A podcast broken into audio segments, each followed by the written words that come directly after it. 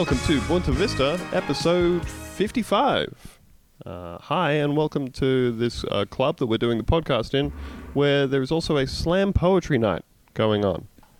Theo's over in the corner, tapping away on some bongos, really out of time. He looks very uncomfortable about it. It's clearly not coming to him naturally. Ben is wearing a beret. That is coming to me naturally. Lucy's smoking a cigarette in one of those long holders. She's coughing and holding onto her weak lungs and being asked to leave by the staff. You can't smoke inside, folks. Can't smoke inside.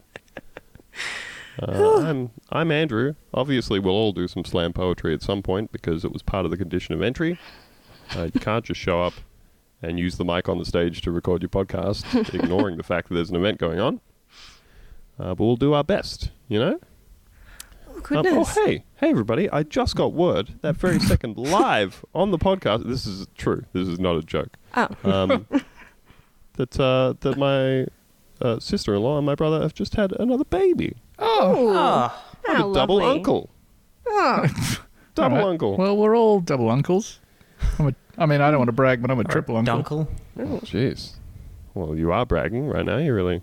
I mean, if we're measuring who's the uncliest person on the podcast, I think if I count my nephews, let me just double check. Yeah, one. Well, I made two of my own children. No big deal. Well, we're not talking about parenthood. We're talking about it doesn't count in the unclehood. So. Oh dear. I mean, so congratulations, regardless. But let me know when you've got another one. Yeah. Anyway. So what's been going on in the news in Australia this week, folks? Stupid stuff. Really dumb shit. Dumb shit. If you want us to be real with you. And what better time is there to be real about the human condition than Slam Poetry Night? That's right. Here at the club. Can I just... I know I've never been pedantic about your intros before, and... I disagree, but continue. Well, I don't know. Well... I don't want to sound overtly critical, and I'm just asking questions. Mm-hmm. Now, you've said Theo was tapping away on the bongos. Mm-hmm. Am I to presume this is some sort of percussive accompaniment to which the poetry is being performed? Mm. Oh, he's just warming up. Slam poetry, right? You got to have bongos. Yeah. Well, see, this is my quibble. I believe you've described beat poetry. Oh. Is this racist somehow? I don't think there's a race component. I feel like it's a very wide activity, so it's fine. There is a race component in that regard. Yeah, I think it's typical that the white guy wearing the beret is lecturing everybody else on the categorization of poetry. Mm. Oh, look, I'm something of an expert on this. I don't know if you know this, but true story, before I ever met George, like the first time I ever saw her, she was doing a thing at a slam poetry evening. I'm so sorry, George. Hey, I wasn't performing. I feel very bad now. She's, yeah. Well, I mean, she hasn't done one since, so okay. Everything is fine. And I'm glad you helped her. I've played Grim Fandango, so I think I know a thing or two about beat poetry. Also, a little bit irritated about the insinuation that I'll be playing the bongos out of time. Hmm. Is that the impression that I give, that if it's like if I am going to be playing bongos, it's just going to be. Just senseless, just nonsense. No, that's purely a result of your discomfort at performing publicly. Oh, that makes total sense, actually. Yeah. Speaking of out of time, which version of the intro are you? Please don't. At the start of this? Don't do it. Oh my god! Don't do it to everyone else. I've already been hurt by it. No one else needs to be hurt. Can you play us off with it? Play us out tonight. Yeah. Yeah, I can do that. Wife of the show, Alex Watts. And enemy of the show. Wife and enemy of the show. Ex-wife of the show. No, we're still married, but just in a very... it's not going well. We're separated. Yeah. Loveless. We're sleeping in separate beds, separate bedrooms. The kids are asking questions. Yep. He heard a recent episode where we were asked what music we've been listening to lately. In which I jokingly suggested that Lucy's been listening to a lot of ska, bit of ska talk. Alex has paid a musician online the princely sum of, I believe, $5. Well, let's not be generous here. He paid a person online. Yeah. A trombonist. He paid a person real money to attempt to recreate the show's theme in the format of ska. They have produced it, and it certainly sounds like they spent $5 worth of effort on it. I played it to wife of the show, my wife Eleanor, who said, I can't even remember what the theme sounds like now. That's exactly what happened to me. I started listening to it, and after the first, I don't know, halfway through, I was like, what is that? How does that theme sort of go? Because I can't... It just completely erased it from my brain. Musically disassociating. It's... Every single note is off the beat. Oh. Every single one of them. Scar, baby. Oh, it was giving me a headache. It's... but I mean, well done to that person whose time... I mean, all right, so it was on Fiverr, the website where you pay people $5 to do things, right? Can we just say, typical of ad executive Alex to exploit... exploit the labour of a tromboner, a poor tromboner. I mean, if they spent $5 worth of time on it, let's say 15 minutes. No, it's still bad. I can't justify it. I feel bad. Stick around to the end of the podcast. Alex has done a bad thing. Mm. So I will play us out with it tonight. I think we all need to just forget about it before the end. Yeah. Don't mention it before the end, and we'll just go into it with a clear mind. Mm. Yep, we will just let the listeners just fall into that like an auditory piece of dog shit that they've stepped in and not realised. You know? We report, you decide. Yes, yes. Anyway, from things in the news this week, a Twitter friend, Yous Cunts, has sent us something in. From Andrew Bolt's blog. Just so you know, that is a Twitter handle spelt USECUNCE. Which, you know... That's a good one. Yeah, the old translates well in the Australian vernacular. Yous Cunts. Has sent us in an entry from Andrew Bolt's blog titled, Greens Want Christian Faith Banned, Aboriginal Faith Kept. So... Typical Andrew Bolt style of just going absolutely... Making shit up. Shriekingly hysterical. Just making shit up. Over something pretty innocuous. He begins, the Greens want the Lord's Prayer banned from being read at the start of Senate business. So can I just immediately just... I love the way that conservatives are totally unable to... make the difference, the distinction between something being banned and something not being mandated. Mm. Yes, just a change. Just a change. That's not what that means. Like, it's just not compulsory anymore. Yeah, not doing that like thing. If you start... I was going to start saying the start of Lord Prayer, and I've completely forgotten what it is now. Anyway, it's not like if you start doing it, someone's going to drop from the ceiling and shoot you in the head. Yeah, yeah. Yeah, they seem to have some very funny ideas about what the actual definition of things like banned and censored are. Mm-hmm. Like, for example, even if somebody were to say to you, hey, that thing you're doing kind of sucks, could you not? That is you censoring somebody in their free speech. Mm. So, Andrew links to the following article in The Guardian. Allow me to read to you from this and see if you get the sense of... something being banned by the iron hand of the censorious state. On Wednesday, Green Senator Lee Rhiannon will move a motion for a Senate inquiry into the proposed alternative to the Lord's Prayer, which will go, Senators, let us sit in silence, pray or reflect upon our responsibilities to all people of Australia and to future generations. The move is supported in a letter signed by progressive religious leaders, including Father Rod Bower of the Anglican Parish of Gosford, the Reverend Margaret Mayman of Pitt Street United Church, and Rabbi Geoffrey Kamens of the Temple Emmanuel at Woollahra? Yes. Mayman said it was, quote, time for the Senate to move on from an opening prayer that belongs to the era when Christianity was the major religion in Australia and was given precedence over other faiths and belief systems. It's time to embrace words that are inclusive and respectful of religious diversity, she said. The archaic language of the current prayer suggests that religious ideas are anachronistic and irrelevant in a pluralistic society. The use of the Lord's Prayer is not respectful of Christian faith, as it reduces the prayer that Jesus taught his followers to pray to a rote recitation in this context. Andrew continues. I like that he writes on his blog like he speaks in his show. He does. With this ridiculous condescension. So will the Greens ban Parliament's other religious ceremony, the Aboriginal smoking ceremony at the opening of Parliament that's supposedly meant to cleanse it with holy smoke and stop, in scare quotes, bad spirits? It's not at all weird that somebody who was officially convicted of racism about Aboriginal people to focus on. Not a weird thing at all for him to get hung up on that thing specifically. And again, you know, they're not banning anything. Not banning anything. And look, yeah, sure. Priests, reverends, rabbis, Buddhist monks, they can get all them to agree on it. But we would like to hear from a real theologist. We want to hear from one with an innate knowledge of vampire lore and chokers and the whole canon of Anne Rice novels. Who are you talking about? Who are you talking about, Andrew? That's right.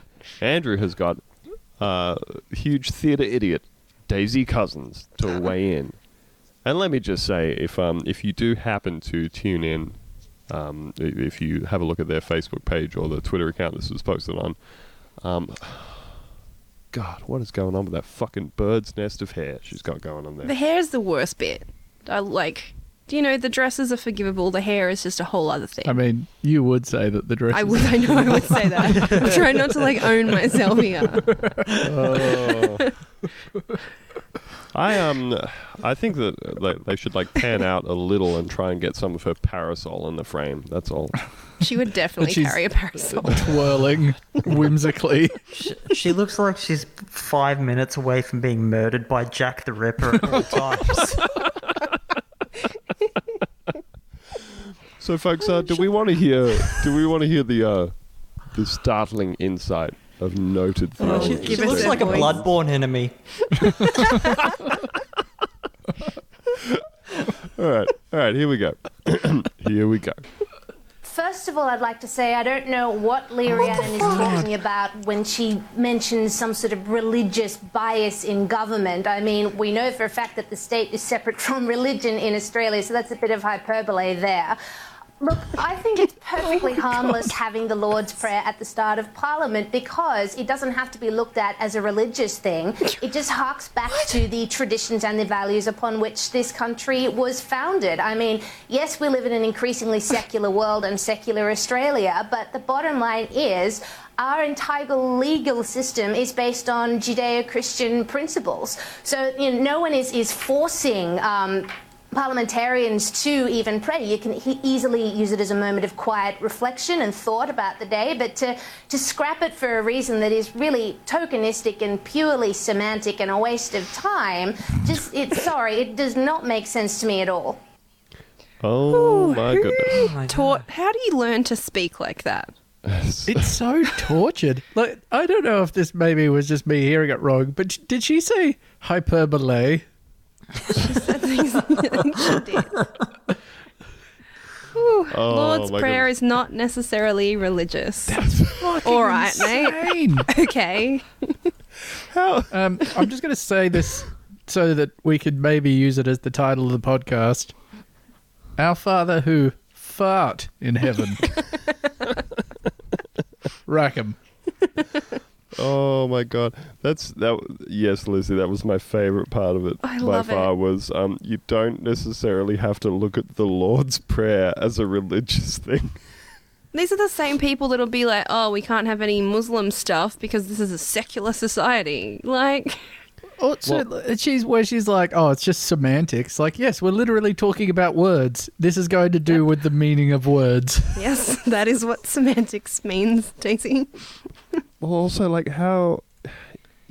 Yeah, how do you simultaneously try and argue, oh, we live in a society where everything that we do is based on Judeo-Christian principles and morals and everything, but also, we have separation of church and state, so that's not even a thing that we should have. But you said, I think it's ridiculous to say that we don't. Anyway, here's why the prayer should remain. It's like, continues to prove and then disprove her point in like alternate sentences. I didn't even know she doesn't really have anything to say. You know. I only found out that we did this from this. I had no idea that we did the Lord's Prayer before the thing. And like every day.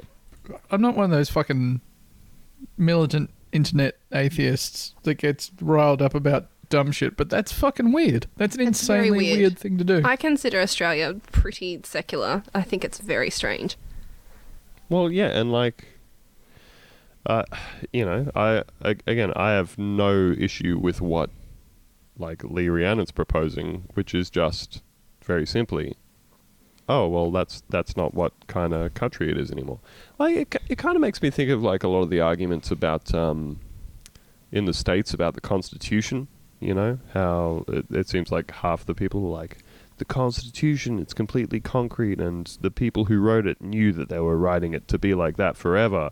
And the other half of the people go, yeah, and they also built in all these parts where they said, the society that we're in won't stay the same forever. It will keep changing, and that's why we've built in the ability for you to, like, make amendments and keep altering it as you go along. And that's just what this makes me think of. It's just a completely sensible thing to say, okay, look at the country we're in now. It's completely different to what it was when all this kicked off. And now having everybody sit down at the start of the day and listen to the Lord's Prayer is fucking absurd. It's very silly. It's just a very strange thing. And particularly, you know, like we're saying, if we're going to try and keep up the pretense that there's supposed to be a separation of church and state, despite, you know, conservative government still insisting on things like the school chaplains program, giving government funding to making sure that there's chaplains in schools to tell you, like, not to touch your dick or get abortions or anything like that. You know, very silly.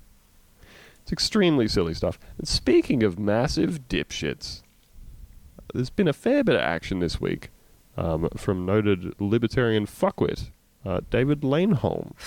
Senator David Leyonhjelm. Lucy, I hate that guy. Would you like to try and walk us through the sequence of events here? Oh, it's been incredible. Should we briefly describe David Leyonhjelm first, though? Libertarian, I feel like sums it up, really. 100%. Human libertarian Twitter egg avatar. Yeah. Turd David Leyonhjelm. A big turd man. It's like if you shaved Ron Swanson and took away all of his practical skills. And all of his good qualities. And if you shrunk his bones by 80%. But kept the skin the same. Added more skin. They've just kept the skin coming. Yep. He was elected by accident because he had the Liberal Democrats. And then his logo was also strikingly similar to the Liberal Party one. And we can't stop just experimenting. The great experiment that is the Senate voting laws. Yes. Look, it's an iterative process. Occasionally you repeatedly elect a sentient libertarian ball bag to Senate. So what do you got for us? Oh, Lucy? Well, I didn't even read all this till today. The quotes are just incredible. So on Thursday, the upper house was debating Queensland Senator Fraser Anning's motion calling on governments to encourage women to carry tasers, pepper spray and mace to defend themselves from murderers and rapists. Normal libertarian shit.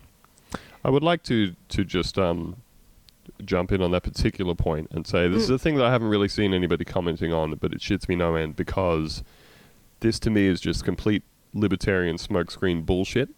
This idea of, we should sell tasers and pepper spray so that women can protect themselves from rapists and everything. Bullshit. Which, as we continue on through this story, you'll see that David Leyonhjelm's number one libertarian gripe in the world is that we should make no distinction between any individuals based on their gender or their race or their sexuality or anything like that. And to do so is bigotry. To do so is massive bigotry. So the idea that we should make considerations around what weapons are available to the public based on the safety concerns of individual genders is fucking bullshit. It's just that he's a gun nut and he wants to start the slippery slope of making weapons available to the public. He absolutely does. If you start selling... hey, it's a crazy thought. If you are a lady and you would like to defend yourself from potential rapists by buying a taser and pepper spray...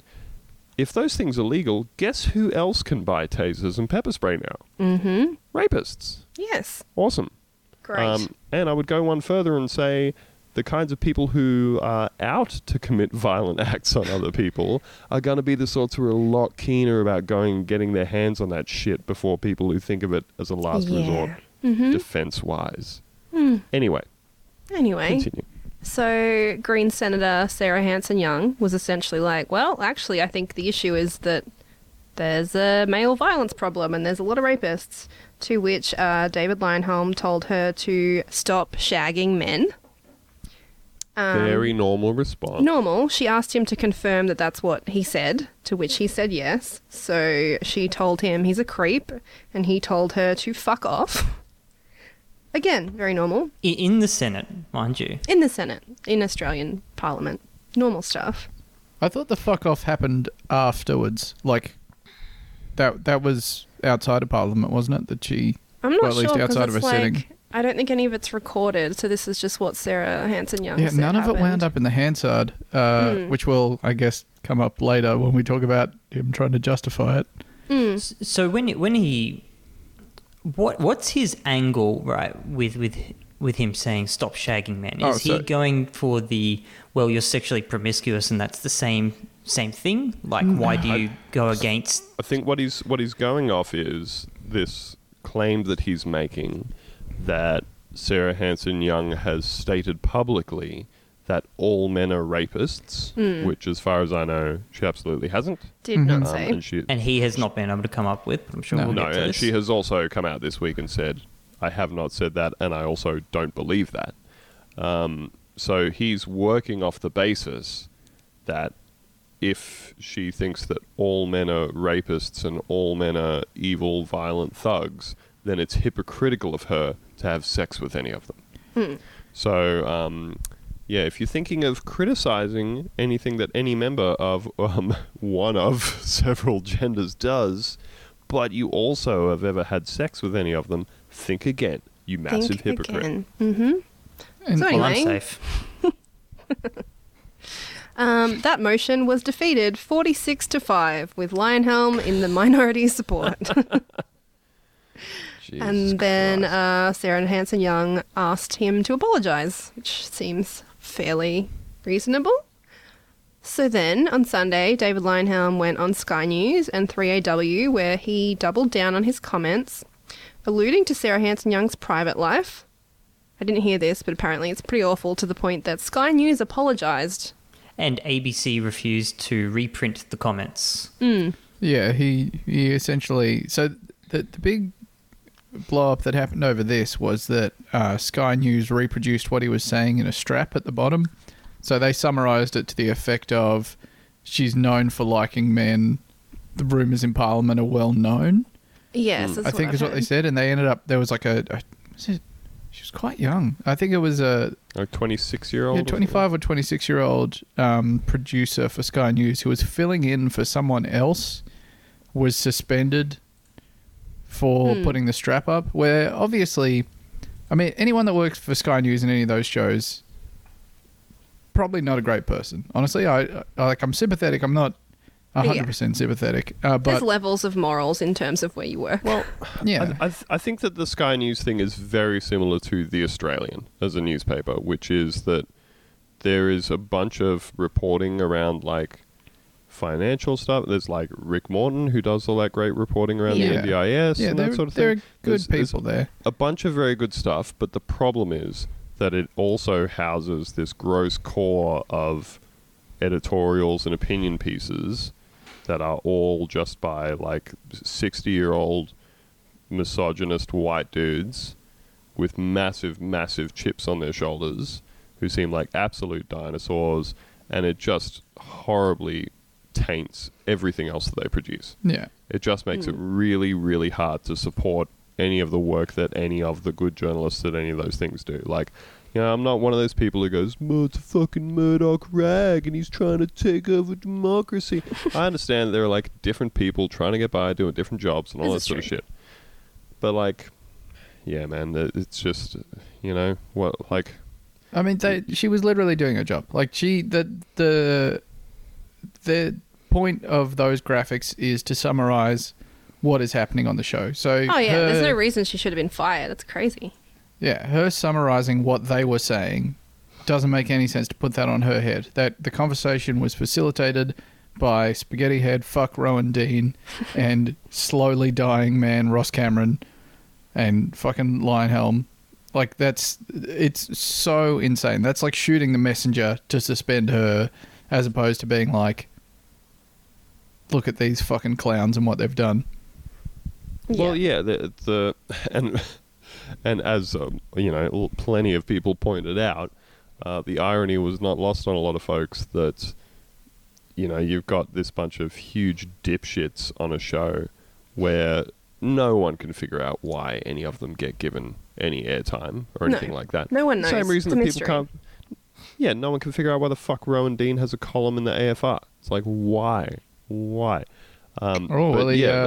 He doesn't anymore. Oh, really? Oh, wait, no, sorry, no. He was taken... Oh, this was fucking insane. He was taken off the board of... Is it the Australian Medical Association? Okay. Oh, what was this? I'm going to Google specifically what this was, because I saw the headline and I was just like... Why was he on there? What the fuck? No, maybe it was the Australian Medical Journal. Hang on. My point was going to be, though, that, yeah, you've got this group of just middle-aged misogynist dickheads all saying horrible, objectionable stuff. What one of them has said gets put up in a strap, and they go, let's punish this young woman for what these gross dudes have said about another woman because it's offensive to everyone. I'm still shocked that Sky News has apologised for it. Well, that's how you know it was extra fucked up. The fact that they immediately kind of went, oops, that one shouldn't have gone to air. Yep. The same way that, like, you know, just coming back to what I was saying, I think that, you know, a lot of people have a lot of respect for, like, David Spears as a journalist. Yeah. And yeah, like, you know, 90% of Sky News is... other stuff, but 10% of it is fucking Andrew Bolt and Peter Credlin and Ross Cameron and Paul Murray and Rowan Dean, your big fucking spaghetti noodle-headed dipshit. And yeah, and they just let them all get on there and just fucking blather on. Just say whatever. Just make shit up. Just fill up time, and they all think that they're being fucking clever doing this extremely outdated troll shit. And it sucks majorly. And it does. Yeah, one time that they've gone, ooh, and you know the only reason they took it down and apologised? Because it was a fucking defamation case waiting to happen. Oh, yeah.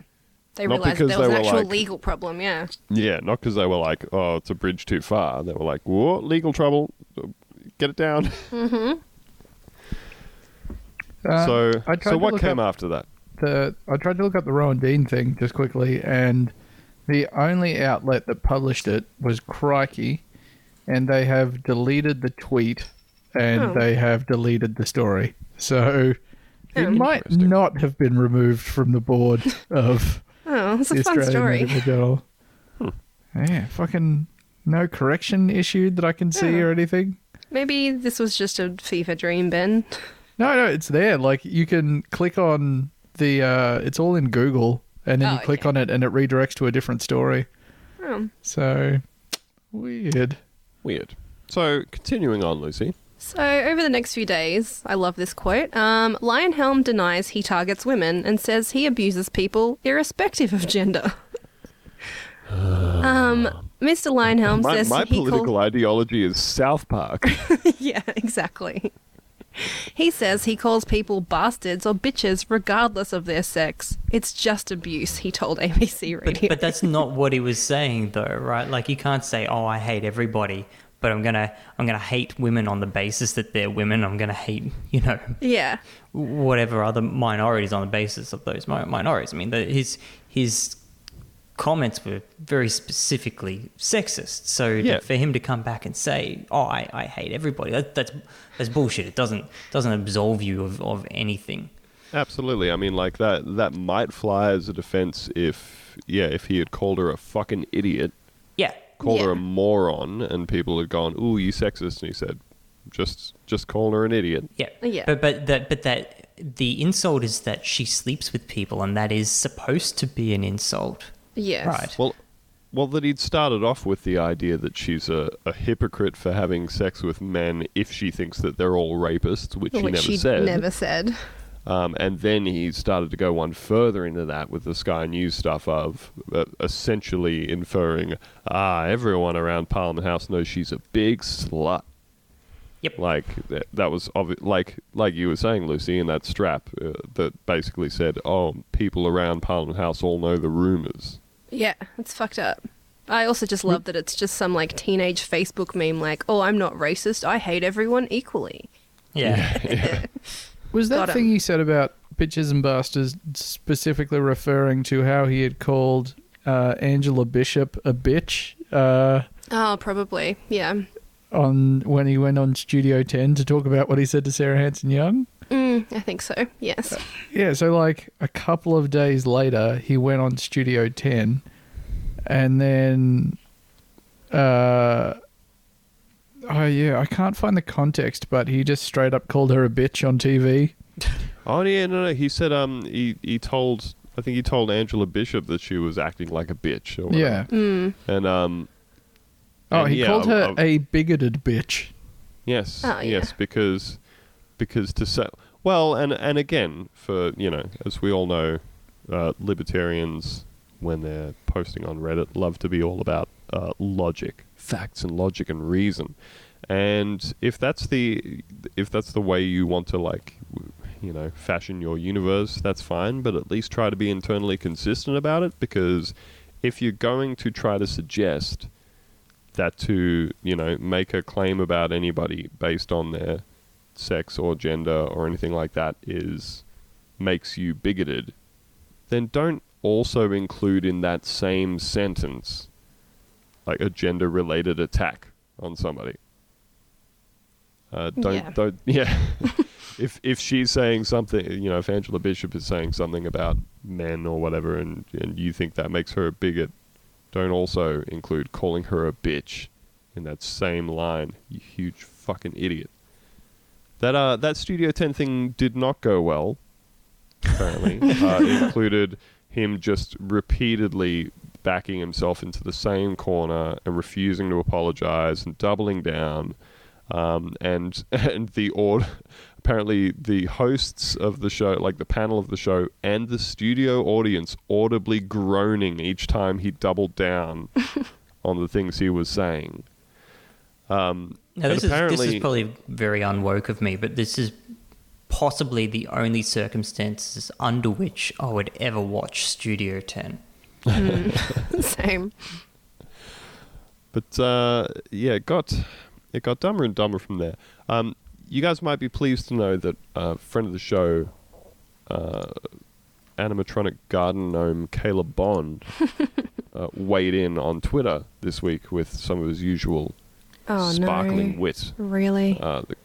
Some of the usual, the wisdom of his years, if you will. He weighed in with...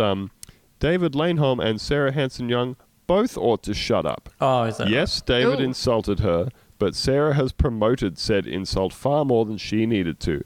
Both then fight each other. This has descended into tit for tat. Good on Caleb for not actually being able to exercise any form of judgment whatsoever into trying to discern whether one of the people involved is right and one of them is massively wrong. Mm. Good for you, Caleb. Yeah, and whether maybe, say, one of them is, just hurling childish schoolyard sexist jibes in their six-figure salary, taxpayer-funded job that they stumbled ass backwards into, and the other one of them is just asking to be treated like a human in their workplace. That's right. But they should both shut up, right, Caleb? Both stop flapping their gums about it. So good. I love it. Mm. Great stuff, Caleb. You got any more for us? Oh, yeah. So Malcolm Turnbull, Bill Shorten, and Tony Abbott all called on David Leyonhjelm to apologise. He has refused and called Prime Minister Malcolm Turnbull a pussy in response. Yes. I believe the quote was, "Malcolm should stop being such a pussy." I think that was it. He's such an idiot. He's so much of a dick. And it's like, it's so clear as well that, like, love Australian politics. he just has the free speech bee so far up his ass. Well, but he's beaten the system. Right, like this is, he's finally found a job which he actively hates, but he can do as little as possible in and get paid huge amounts of money and cannot be fired from, no matter how much of a dick he is. Well, he's effectively an independent, isn't he? Yeah, basically. I mean, yeah, I think he's technically a member of a party or whatever, but a party of one. But yeah, like as people have said, they're just like, isn't it bizarre that, you know, or like all other workplaces in the country have, like, you know, anti-bullying laws and anti-discrimination laws and all that sort of shit. I guess, yeah, the Senate and Parliament just don't have that. Yeah, I guess so. But so Sarah Hanson-Young's basically suing him for defamation unless he apologises, which he's refusing to do. The problem is, you know, you just know that, like, even if he got sued and even if he lost, he would fucking love it. Oh, he would 100% love it. It would absolutely just let him rile up his fucking straight, white, angry, libertarian base on account of, you know, being censored by the state, being censored and punished by the government. He would fucking love to be, like, actively punished for exercising what he sees as his free speech. He would love that shit. Would love it. Huge asshole. Anyway, fuck that guy. Fuck you, David. Fuck you, David. There was an appearance from a friend of the show, noted dipshit Miranda Devine, on the Today Show, in which she included the notable quote. She was defending David Leyonhjelm, and the quote from her was, "Women are the weaker sex, and I think it is outrageous to be demonizing the very people who protect us." Oh. Miranda. Oh, boy. David Leyonhjelm has quote tweeted this, saying, "I disagree with her criticism of what I said, but her broader point is valid. If all men are described as rapists, can't control themselves, pigs and morons, why should we even try?" Yeah, I can't think of any reason. Yeah. If someone, look, let me just put it this way. Look, if some lady out there is going to say a mean name about me, why should I not do rapes? Yeah. You know, why should I even bother not being a rapist if somebody is gonna, like, call me a name? It's the same crowd that, like, gets in on the triggered snowflake shit, you know? Oh, yeah. I also love in the news at the moment is the guy that vandalised Eurydice Dixon's memorial in Melbourne. And then there's all these posts from him on Facebook that are like, men are always being demonized. People think men are all awful. So he went and defaced a sexual assault murder victims memorial, which is really doing well for the cause of saying that men aren't terrible. You know? Yeah, let me prove that. Let me prove that young men don't deserve this bad rap by being a huge piece of shit. Yeah, yeah, whew. And I would also just to run back to that last point, that David Leyonhjelm saying, you know, oh, if all men are going to be described as these various things, why should they even try to, you know, not rape or murder women? He's also a fucking diehard libertarian, and the whole ethos is around personal responsibility. Mm. The entire thing is about being completely responsible for your own actions. Jesus Christ. So that's what you get, Miranda, for trying to defend a huge dipshit. Speaking of Miranda Devine, she had a little piece in the rag that she writes for. Great. And just trying to find the title of it. It was a good title. It's a very good title. Anyway, let's have a little bit of a read from Miranda Devine's latest piece about the unhinged leftists assaulting conservatives. Oh, okay. Because that's truly scary stuff, folks. Very scary. All right, are we ready? We're ready for a little Punta Book Club reading of Miranda. Miranda says, "We should recognize demented mobs possessed by self-righteousness because they were more or less a permanent feature of the Howard and Abbott governments when our borders were being secured and unauthorized boat arrivals being stopped." Yeah, it might have been related to all the human rights abuses, but let's not get tripped up on that. Mm. Refugee activists whipped themselves into a froth of hatred against politicians they pretended were worse than Nazis, presiding over gulags and concentration camps. It's scare quotes. It's good stuff. Just quick note, multiple people have killed themselves by setting themselves on fire until they burn themselves to death in protest. I think we've had 3 suicides on Manus Island in the last 12 months, I believe. Mm-hmm. Yep. So if you want to define, you know, if you want to be an unhinged leftist, defining a gulag as somewhere where you put innocent people indefinitely until they kill themselves, then, you know, that's just the kind of rhetoric I think we've come to expect from people on the left. And also where the people that have created these have been very explicit in their intention to make them as bad as possible so as to be a deterrent for people to not to want to end up there as well. Yeah, I mean, if you're going to define a concentration camp as a place that you specifically excise certain ethnicities from the rest of your population so that you don't have to integrate them, well, I don't know what to tell you about. So the article's gone well so far. Gone well so far. And based off that last sentence, let's see if this next sentence holds a note of projection. See if you can detect it, okay? High on their own virtue, they excused any deception, abuse, and even violence because they claimed to do it in the name of good. Huh. Hmm. That sounds a lot like setting up horrifying camps in third world countries with the claim that you're stopping deaths at sea? Mm. No. Yeah. Hmm. Nah, that's probably not right. Don't worry. Don't mind me. Don't mind me. In the... Every sentence is just so fucking wrong. For example...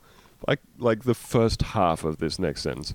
In the United States, the left has hit a new low over immigration policy. Oh. Is it them that are hitting a new low over immigration? It's definitely the left. It's definitely the left. Polish Jews hitting a new low. Jeez. In the United States, the left has hit a new low over immigration policy, now chasing Trump administration officials out of restaurants and booing them out of movie theaters, camping outside their homes and shouting through the night so they can't sweep, ambushing their families and threatening their children. At a refugee rally in Los Angeles on Saturday, Democrat politician and Clinton ally Maxine Waters incited the mob to harass Trump administration officials and drive them out of public places. I like a Clinton ally in there, as though... Yeah. As though Hillary Clinton's fucking relevant in any way, shape, or form in the current political landscape. Somebody who campaigned with the incumbent. Yeah, like fucking 2 years ago now.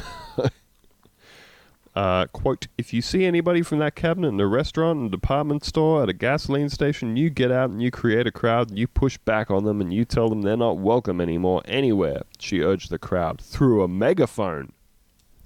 Not a megaphone. Goodness gracious, that makes your voice louder and scarier.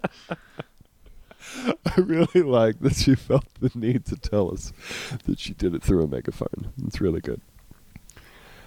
Coming less than a year after a Republican congressman, Steve Scalise, was shot and almost killed by a Democratic supporter, you would think Waters would choose her words more carefully. Like, don't they wind up finding out with every one of the people who, like... It was the other guy who did the knife attack on the train... You know, he was, like, harassing the Muslim girls in the States. Yeah, where they found, like, a couple of pro-Bernie Facebook posts on his thing, but then also, like, dozens of, like, pro-Trump posts on there as well. Like, the guy had no fucking coherent ideology. He was just not well. Yeah. And they were like, see? I mean, if we can take away anything from Bernie Sanders' politics, it's that you should yell at young Muslim women about... Yeah, jabs. But no, in the last few days, we've seen White House press spokesman Sarah Huckabee Sanders and her family evicted from a Red Hen restaurant by an owner who hates Donald Trump. Florida's Republican Attorney General... The weird thing about that was that, like, everyone was like, they were run out by the staff rudely. And, like, they were given... a cheese board or a cheese platter as an appetizer, and then asked if they could leave. And then they were given the food they had for free. They were like, they were like, you don't have to pay for this, but we want you to leave. Like, it was the least aggressive way you could have possibly done that. Well, considering how many people are currently having this whole civility argument around, well, you're supposed to talk out your differences and you're supposed to respectfully disagree about things. And, like, what that woman did who owned the restaurant could not possibly have fit that bill in a closer way to what these people are talking about. And isn't this their fucking dream of having, like, complete autonomy over your own business? Like, apparently. It's a right-wing wet dream to be able to, like, stick up for your principles by having complete freedom of choice. We will refuse service to anybody for any reason at any time. No cakes for gay people. No cakes. And it's just... it's so fucking insane. This whole... It's not a debate. It's just a fucking stupid talking point. But the whole thing is just based around right-wing people not realizing that the other people have principles. Like, that, just not understanding that they honestly believe politics is some sort of weird game where you just pick a position that you hold and then you squabble about it for fun instead of being like... So that, you know, for them, a disagreement is meaningless. They're like, I don't think trans people are people, but you think trans people are people. Well, we can probably just... Isn't that funny? Yeah, but we can still sit down and have dinner together. Whereas this is an issue of people being like, hey, it's fucking insane that you have put 2,300 kids in a cage with, like, little chance of them getting back to their parents. That's fucked. I don't want to be friends with someone that thinks that's a good idea. And just to come back to the whole, a baker should be able to refuse to bake a cake for a gay wedding and all that sort of shit. I would also argue with that point that people, I keep seeing people, like, right-wing people online trying to argue an equivalency between these two things, between saying, that's a business owner discriminating against someone and being bigoted against someone. Based off of, you know, their beliefs, and it's like, well, I would kind of argue... No one is born a White House press secretary. It's not some intrinsic quality to themselves. Exactly. Like, and that was the same thing I kept thinking when I was doing that, which is like, So there's sort of an inherent quality to discrimination, which is treating someone differently based on a quality of themselves that they cannot change even if they wanted to. Discriminating against someone based on the color of their skin or their sexuality or where they were born or what language they speak or whatever the fuck. Like, yeah, you can quit that job. If you don't like being hassled about being the fucking spokesperson for a horrifying regime, you can just not work there anymore. Mm. Especially if you're from a fucking, you know, you're from a rich family like she is as well. It's not like there's going to be any kind of problems if you just say, you know what, I'm just going to hang this shit up. I'm just going to take 3 months off and then get a job with some lobbying firm or whatever. You could even, if you wanted to, on the way out the door, say, you know what, I've realized this stuff is really fucked up and I'm going to go now. And people would just forgive you. People would absolutely just forgive you. What was the dude's name who was the press secretary before her? That's Scaramucci? Sean Spicer? The other guy. Sean Spicer, yeah. Oh, Sean Spicer. Sean Spicer. They got him turning up on fucking award shows. 100%. Oh, God. People take, like, Hollywood people taking photos with him and shit. And all because he came out after the fact and went, yeah, Trump's actually pretty shitty. They were like, yes, you're in. Yeah. Ooh, you're in. Congrats. Get in. I think the other thing that stands out to me about this is that conservatives can't, they're so far removed from the action, right, that they cannot imagine politics having direct consequences in their life, right? Mm. So for them to suddenly start suffering direct consequences for the act of, you know, marginalizing millions of people with just horrific policies, right? In America, is the, you know, too many to count.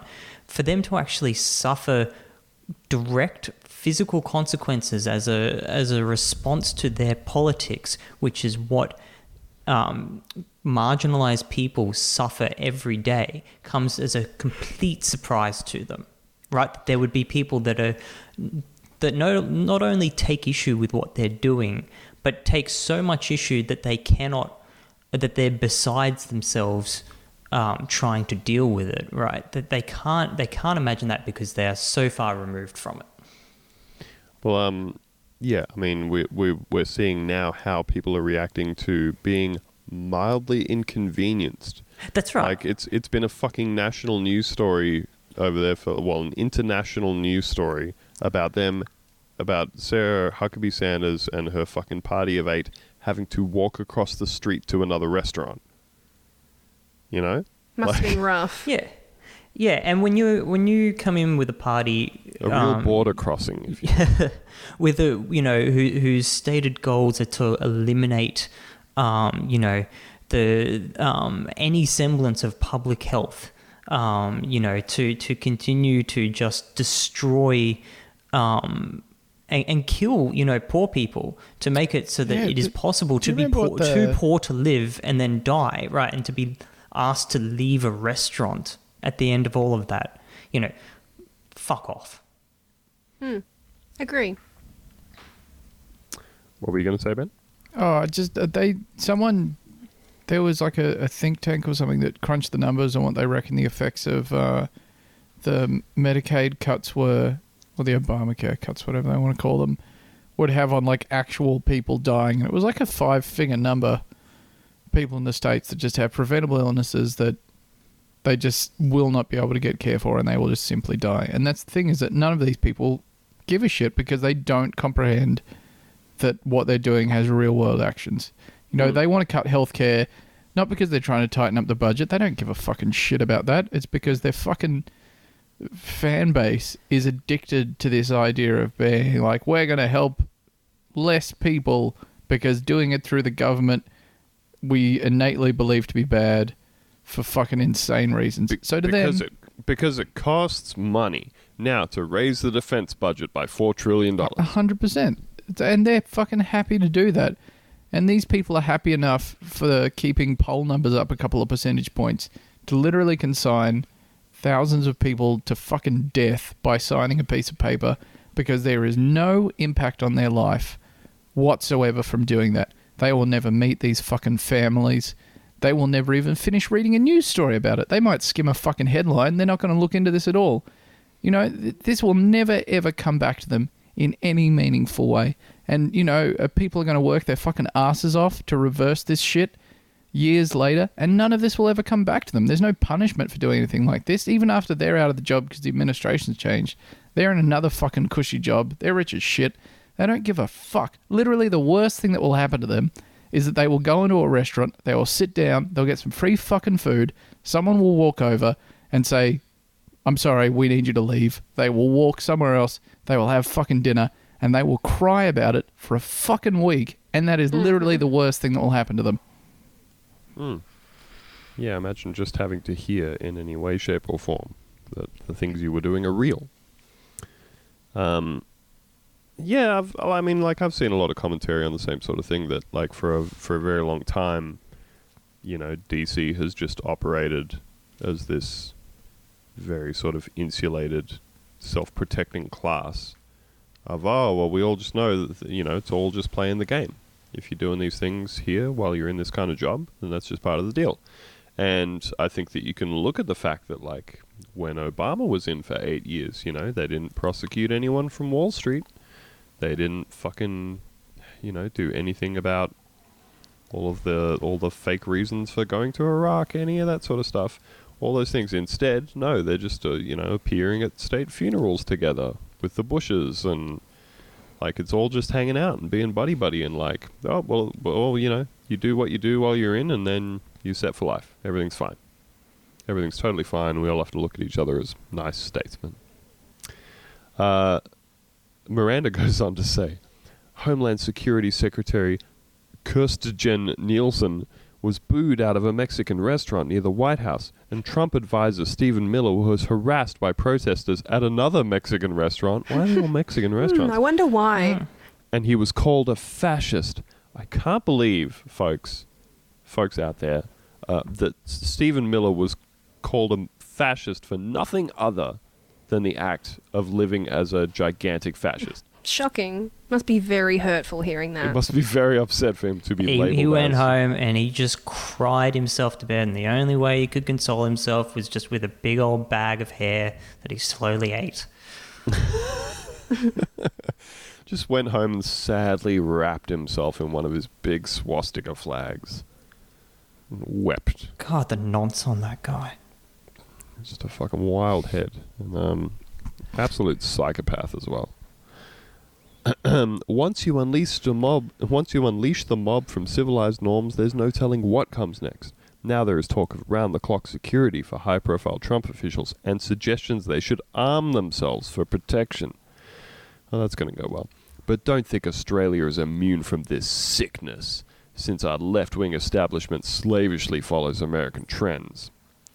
And she then goes on to talk about our Race Discrimination Commissioner, Tim... Go on. Do it. Fomersen. I'm having a crack. That's good. Sorry, everyone. Can anyone else do better? Theo, you seem quite confident there. Timbo. Race Commissioner Timbo was on the ABC defending the harassment of Sarah Huckabee Sanders. He said, it's powerful stuff. I can understand why the Red Hen restaurant owner took a stand and why there would have been many people cheering her on. He hopes the restaurant staff will keep up their activism, quote, agitate and organize and harness any righteous anger. Coming out of this exchange, I would hope there are people who are galvanized. He did say it would have been better if the Red Hen owner had engaged in, quote, an argument, a civil argument with Sanders as she tried to order her meal. Fuck off, cop. Fuck off. Well, it also sounds like she did do that. Like, she took her outside and said, look, I really can't be on board with what you're doing, and so I don't want you to eat my restaurant. And Sarah Huckabee Sanders went, okay. But Bridie Jabour, assistant news director at Guardian Australia, prefers harassment. Oof. Quote, the powerful stance, the shunning, that's the thing that's made international headlines, she said. That's a big stance. I'm not going to welcome you or your people or your kind or people who are working for you into my establishment. It's taking a stand. It's galvanizing the left. In these times, it's an effective tactic. So that's what it's about then. International headlines. Taking a, scare quotes, stance.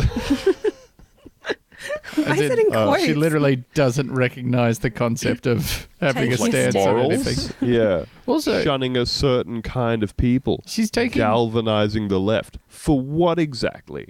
She's getting so pissed off at this. And Bridie's not even... like saying that. Yeah, she's not even necessarily endorsing it. She's just describing it as being effective, not saying that... Yeah, I don't know. That's, well, yeah, she's clearly saying that is the thing that has been powerful. That is the thing that has cut through as a news story. Yeah. And has galvanized people.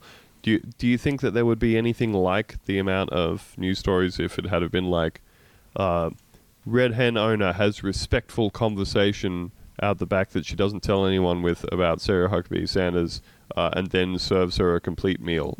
Powerful. This restaurant powerful owner served a woman an entire meal and then wrote a very, very small frowny face on the receipt at the end of the night. Man. And again, this last sentence here, this is one of those sentences that is loaded with close but no cigars, you know? Mm. That's what it's about. International headlines, taking a stance, shunning a certain kind of people, galvanizing the left? For what exactly? Well, for all the things you just said in the sentence leading up to the question mark at the end. Taking a stance. Like you said, Ben, just people who are truly perplexed at the idea that someone could just take a moral position on a thing and say, I'm going to do this because I think it's the right thing to do. Not because I'm playing a card, not because I'm trolling somebody, not because I'm fucking trying to own the libs or whatever. Just because this person's here, they are the face of this fucking horrifying regime at the moment, and I don't want to work for them right now. I don't want to take that person's money and sit them down and host them and give them a nice meal and make them feel nice. I don't want to give this person comfort in this time. And that's fine. You can do that. That's a real thing. That's not bigotry. It's not discrimination. It's just no shoes, no shirt, no fascist regime, no service. You know? Mm-hmm. Yeah. So should we take a couple of quick questions from the mailbag to close it out? Sure. We got one that is specifically addressed to Lucy. Ooh. Ooh, okay. You ready? Is it going to be mean? The show. Am I about to be owned? It's either going to be mean or horny. So be prepared. Folks, it's a little bit of both. Friend of the show, CDK, asks, Lucy, fuck, marry, kill. Brett Lee, Shannon Knoll. Lee Harding. Oh God! All right. What a good I feel like question. I already know what you're going to do. I had to look up who Lee Harding was. I'm going to do that too. All right, Ben, what's your assumption? I feel like you're going to marry Lee Harding. Correct. Kill Shane Warne. Fuck Brett Lee. It's not Shane Warne. So it's Brett Lee. It's Brett Lee. Easy. Oh wait, Shannon Knoll. Did you say? Shannon Knoll. Shannon Knoll. Fuck. Ooh. Oh. Ooh. Brett Lee, Shannon Knoll. Lee Harding. All right, well, I still maintain that you could marry Lee Harding. I just feel like that's where that was going. I'll have to, I wanted to marry Lee Harding for a very significant portion of the Australian Idol season in whatever year it was. You probably had matching haircuts at the time. We probably did. Yikes. I don't know if I could kill Shannon Knoll, but... Yeah. No one could kill Shannon Knoll, come on. Brett Lee's got some bad political views. But I mean, But he looks like he'd go all right, He'd get the job done. He would get the job done. He would have had his Weet-Bix, if you know what I'm saying. My goodness. Lover of the show, Amy, asks, is there any country in the world without a racism problem? Hey, you ready? I'm straightening my tie for this one. Wakanda. Oh. Wakanda. Oh, you did it. Thank you. I'm trying to think of countries that would be entirely racially homogenous. Iceland. Well, I was thinking that, but I bet there's one black person in Iceland and they're having a horrible time. Just copping a raw deal. Everyone's going through... Race. Just getting spat on by Bjork and all 17 members of Sia Ross. Hey, can I just say, I just listened to a recent episode of Struggle Session with Leslie Lee III and Ricky Rawls and another lady who I was not familiar with. And they were talking about Black Panther, and I felt extremely vindicated that two prominent black voices said... Do they hate it? That they were like, I was pretty underwhelmed by it as a superhero movie. Yes. Yeah, wasn't it? And I was like, oh, yes. Thank God, I'm not a racist anymore. I'm still woke. Whew.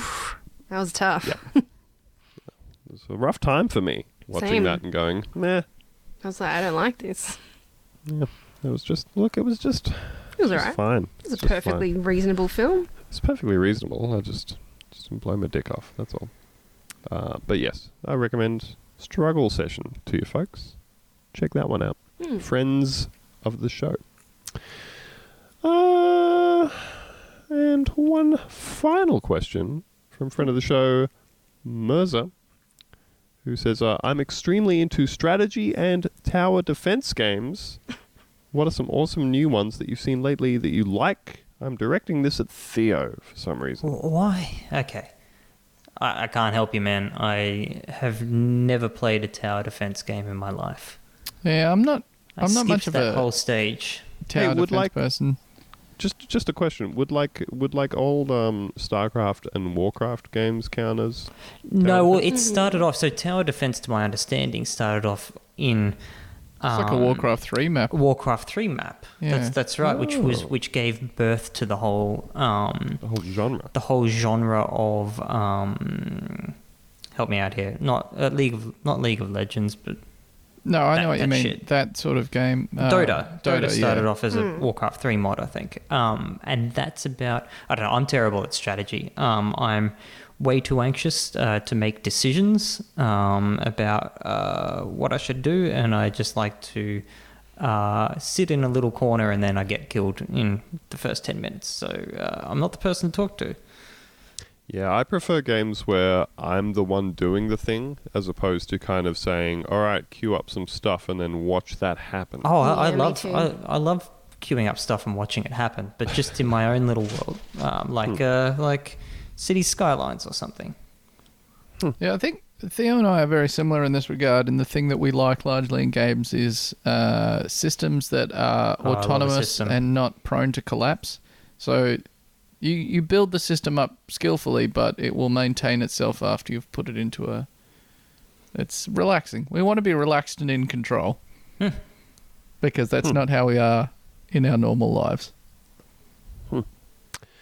Fine. Well, I apologize that we don't have any good answers for you. Yeah, get fucked.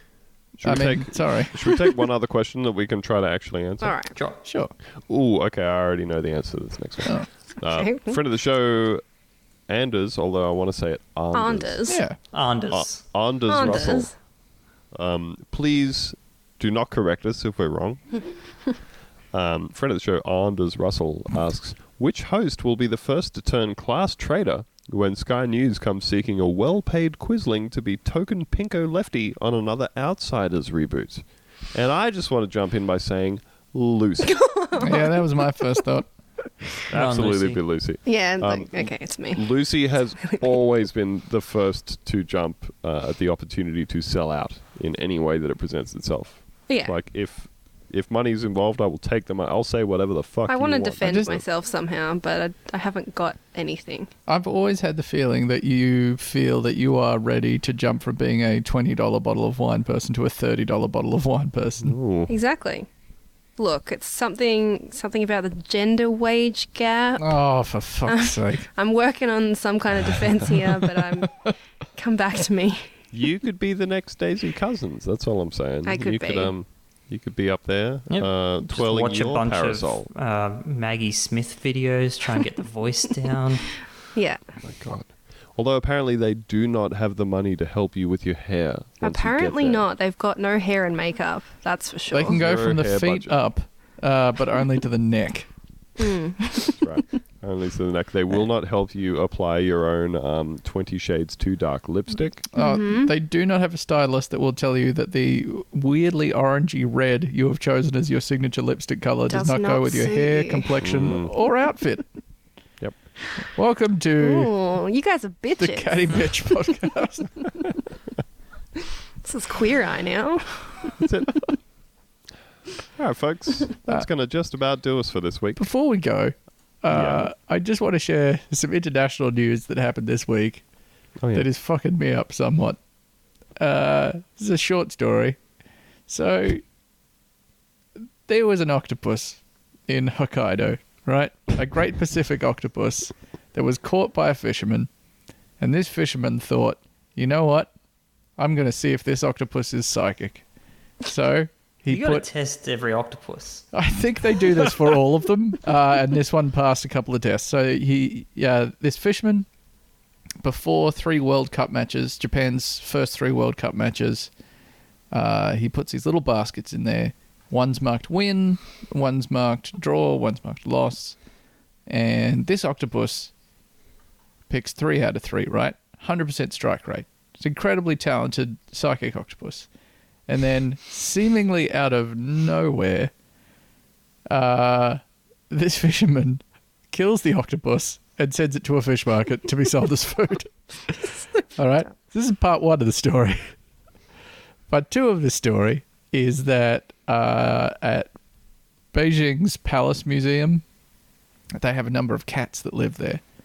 And they selected one of their cats. I can't remember what the cat's name is, but the cat's name means white spot. It's this tiny little ginger cat that has a white spot on it. And they do a similar thing, slightly simpler. For a bunch of matches, they put out 2 bowls of food, one marked with each team's name, right? I just want to say that right now, any like science or statistics nerds that are listening to the show right now, Carl, I'm thinking of you, are just fucking furious. All right, well, look, that octopus did something with it was a 1 in 9 chance of getting that right. It's pretty good. 1 in 9's not terrible. Got it right. This cat doesn't do as great. It gets a couple wrong. It gets 6 of them right in a row, which is a 1 in 12 chance of that happening. It's pretty good. No. What? No. That's 2 different outcomes. Oh, no, it's 2 to the power of 6, isn't it? No, it's not. If it's a 50-50 chance that you're talking about, then the chance of that happening, if chance of getting 6 in a row right is 2 to the power of 6. Oh, that's much better then. That's a genius cat. That's amazing. That is a genius cat.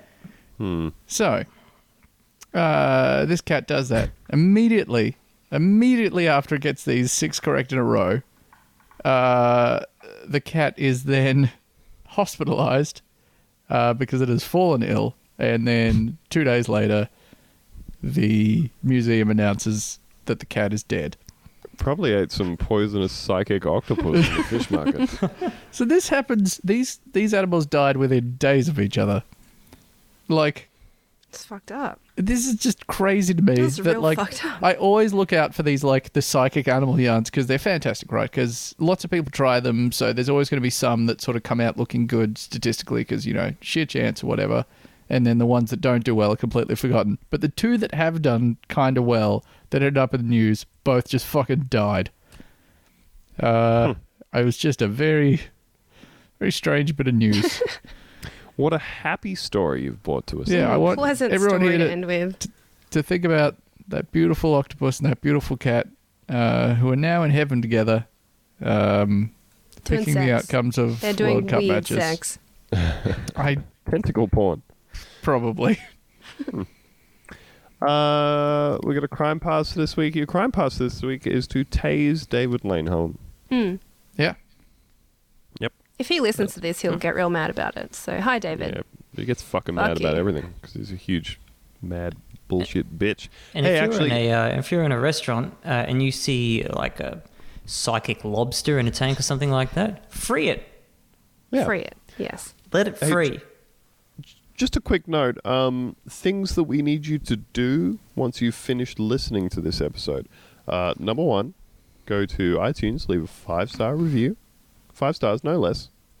And number 2, please tweet at Senator David Leyonhjelm and ask him to unblock me at Illy Boshin so that I can continue to yell at him about being a big, bald-headed, dipshit, libertarian bitch.